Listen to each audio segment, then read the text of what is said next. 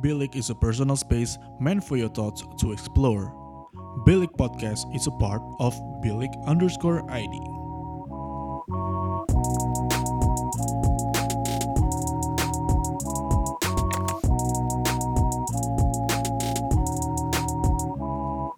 Bilik, your thoughts matter. Bilik Rehat kembali mengudara. Hmm, ya, minggu lalu Bilik Rehatnya ditemenin sama Mici. Dia bahas fenomena benching yang sebenarnya cukup kerap terjadi di Indonesia sih. Mungkin kalian juga pernah ngerasain uh, fenomena benching tersebut. Dan setelah tim Bilik nge-research sedikit tentang fenomena benching tersebut, itu sebenarnya menarik gimana.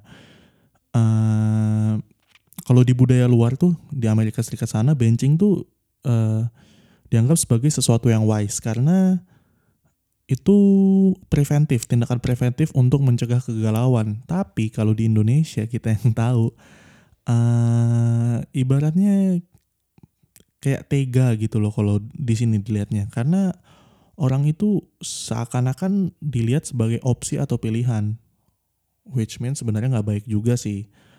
Dan seru sih sebenarnya kemarin bahas benching. Cuma memang Kalau, kalau kalian belum sempat dengerin, dengerin aja episode minggu lalu soal benching. Itu yang present Mici dan dia lebih tahu soal bahannya. Dan untuk yang episode kali ini, gue gak ngomong yang gimana-gimana banget sih. Gue lebih memilih untuk uh, sedikit ranting di, di podcast kali ini. Gue sedikit mengutarakan opini gue yang sangat amat subjektif terhadap satu fenomena yang uh, baru-baru ini juga masih anget gitu loh. Jadi gue mau bahas sedikit tentang uh, prank, konten YouTube lah, atau ya intinya konten-konten yang sifatnya, yang tujuannya adalah ngerjain. Da- dari dulu gue tuh apa ya, gak pernah membenarkan konten prank sih, gak tahu kenapa ya. Apalagi sampai merugikan orang lain yang gak dikenal. Mending kayak lu cuma ngisengin adek lu atau ngisengin temen lu, dan ya isengnya sekadar iseng gitu loh, gak merugikan juga. Tapi kalau misalnya uh, sampai lo ngisengin orang yang kagak lo kenal, apalagi sampai membuat orang tersebut merugi, misalnya luka deh, luka kan rugi. Atau misalnya lo jadi marah kan lo jadi rugi, kayak inner peace lo sedikit terge- tergoyahkan gitu loh, karena lo cuma gara-gara dikerjain orang. Lo tuh itu merugi menurut gue. Dan gue banyak menemukan konten-konten prank di YouTube tuh yang akhirnya jadi kontroversi.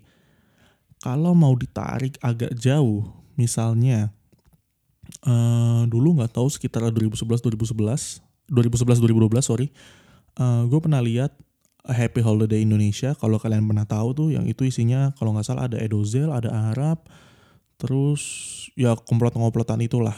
Uh, dan kalau ada yang tahu, dia mereka itu pernah bikin konten di transportasi umum di Transjakarta. Waktu itu mereka bikin konten dugem dan di videoin.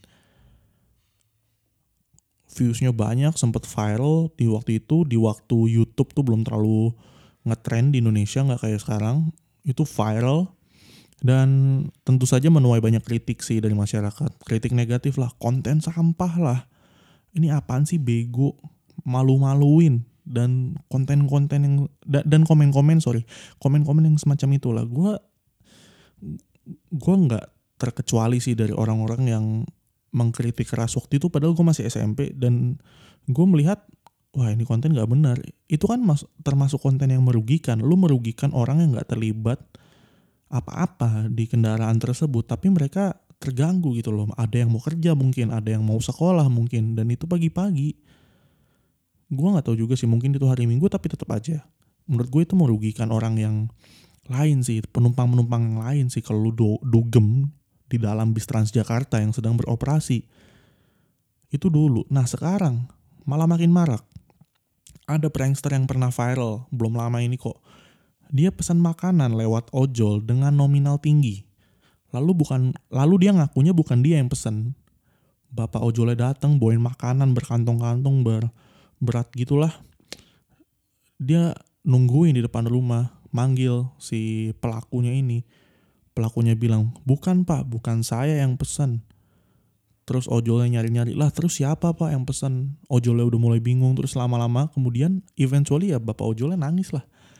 Siapa yang nggak, siapa yang nggak, siapa yang nggak takut sih coba, kayak siapa yang nggak kecewa sih, kayak lu mesenin orang makan nih yang nominal bisa ratusan ribu bahkan sampai menyentuh satu juta, udah menyentuh jutaan, tapi pas lu antarin ke uh, ke tujuan lo, orang yang seharusnya di tujuan lu itu tiba-tiba hilang gitu loh. Itu kan lu rugi banget. Bahkan bapak ojolnya itu ngaku sampai kadang-kadang dia minta ditalangin duit teman-temannya dulu lah, Min- minjem sana minjem sini lah, supaya itu makanan bisa kepesan dulu gitu loh, sebelum akhirnya nanti orang yang bayar. Itu kan jahat banget sih menurut gue, nggak nggak layak menurut gue. Se apa yang kayak gitu-gitu tuh dijadiin konten, menurut gue nggak layak. Bapak ojolnya dikerjain sampai nangis, ujung-ujungnya dikasih apa? Dikasih duit. Lu mau dikasih duit, lu mau kasih rumah, mau kasih apa. Yang namanya mempermainkan emosi seseorang itu untuk dijadikan konten adalah salah sih menurut gue. Mau lu kasih apapun terakhirnya. Karena apa? YouTube AdSense itu kita udah kita udah tahu lah, itu rahasia umum di mana uh, meskipun lu kasih nih, lu kasih bapak ojol itu duit, ya duit itu akan balik lagi ke lu karena bapak ojolnya itu lu jadiin konten gitu. Duitnya akan balik lagi ke lu lewat YouTube AdSense yang lu dapet dari konten bapak ojol yang lu bikin nangis itu, lu jadiin video, lu taruh di YouTube, duitnya bakal balik lagi ke lu. Kita tahu itu. Mungkin nggak semua orang tahu, mungkin bapak ojolnya juga nggak aware, tapi dia ah gue udah kalau gue sedikit emosi di podcast ini ya, gue minta maaf, tapi memang kenyataannya gue tidak membenarkan sih uh, konten-konten semacam ini. Ada lagi prankster, ini belum lama, ini masih lebih baru lagi, yang nantangin orang buat batalin puasanya di tengah hari bolong siang-siang. Terus dia nantangin orang untuk batalin puasanya dengan iming-iming, iming-iming ngasih duit. Kita semua tahu Uh, puasa buat teman-teman kita yang muslim itu kan ibadah ibadah uh, menahan godaan lah. Puasa itu berat, gue yakin, gue tahu puasa itu pasti berat, karena gue yang tidak puasa, tidak mer- tidak melaksanakan ibadah puasa aja kadang-kadang nggak makan berapa jam aja udah kelaparan gitu, apalagi apalagi mereka yang ditahan tuh bukan cuma Uh, lapar, haus juga, emosi juga, zinah juga, banyak yang ditahan dari mere- yang ditahan oleh mereka itu selama puasa. Dan lu cek apa?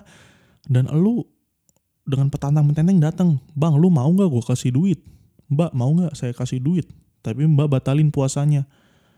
Itu kan brengsek. Sekalipun orang menolak, itu tetap dari lu memikirkan ide lu tersebut, dari lu approach orang untuk batalin puasanya aja, itu lu udah breng, itu lu udah brengsek.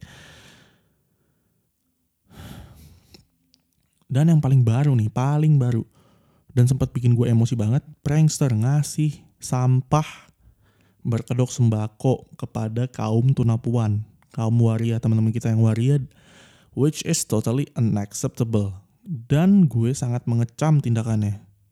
Itu kalau bisa tonjok-tonjokan sama gue, tonjok-tonjokan dah. Memang berita yang terbarunya dia udah ditangkap dan sempet sempet apa ya? Sempet keluar video-video sih yang yang yang menunjukkan bahwa dia dikerjain balik, mungkin sama aparat kepolisian, mungkin sama teman-teman dia yang baru di rutan, teman-teman dalam tanda kutip. Dan ya memang saksi, sanksi sosial tuh memang jahat sih.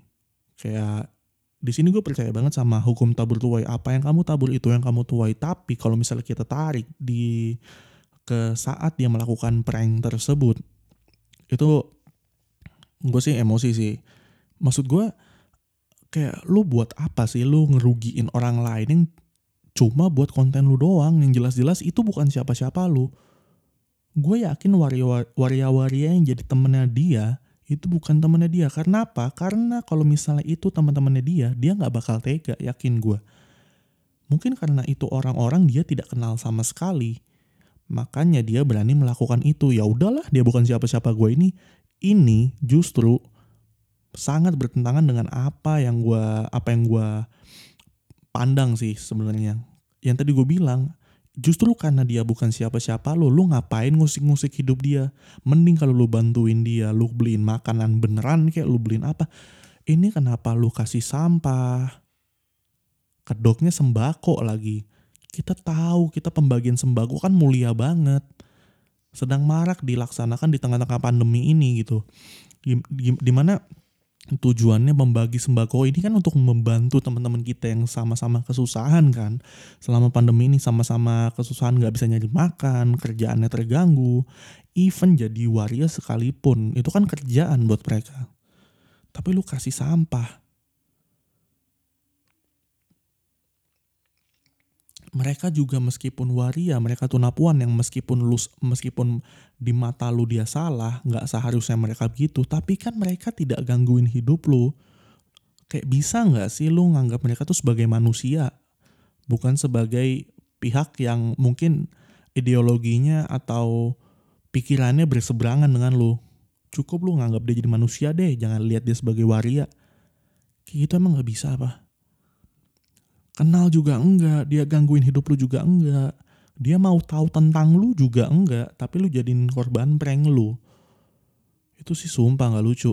Bilik is a personal space meant for your thoughts to explore.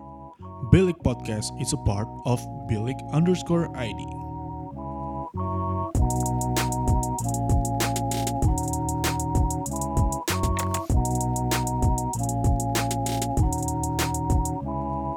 Bilik, your thoughts matter.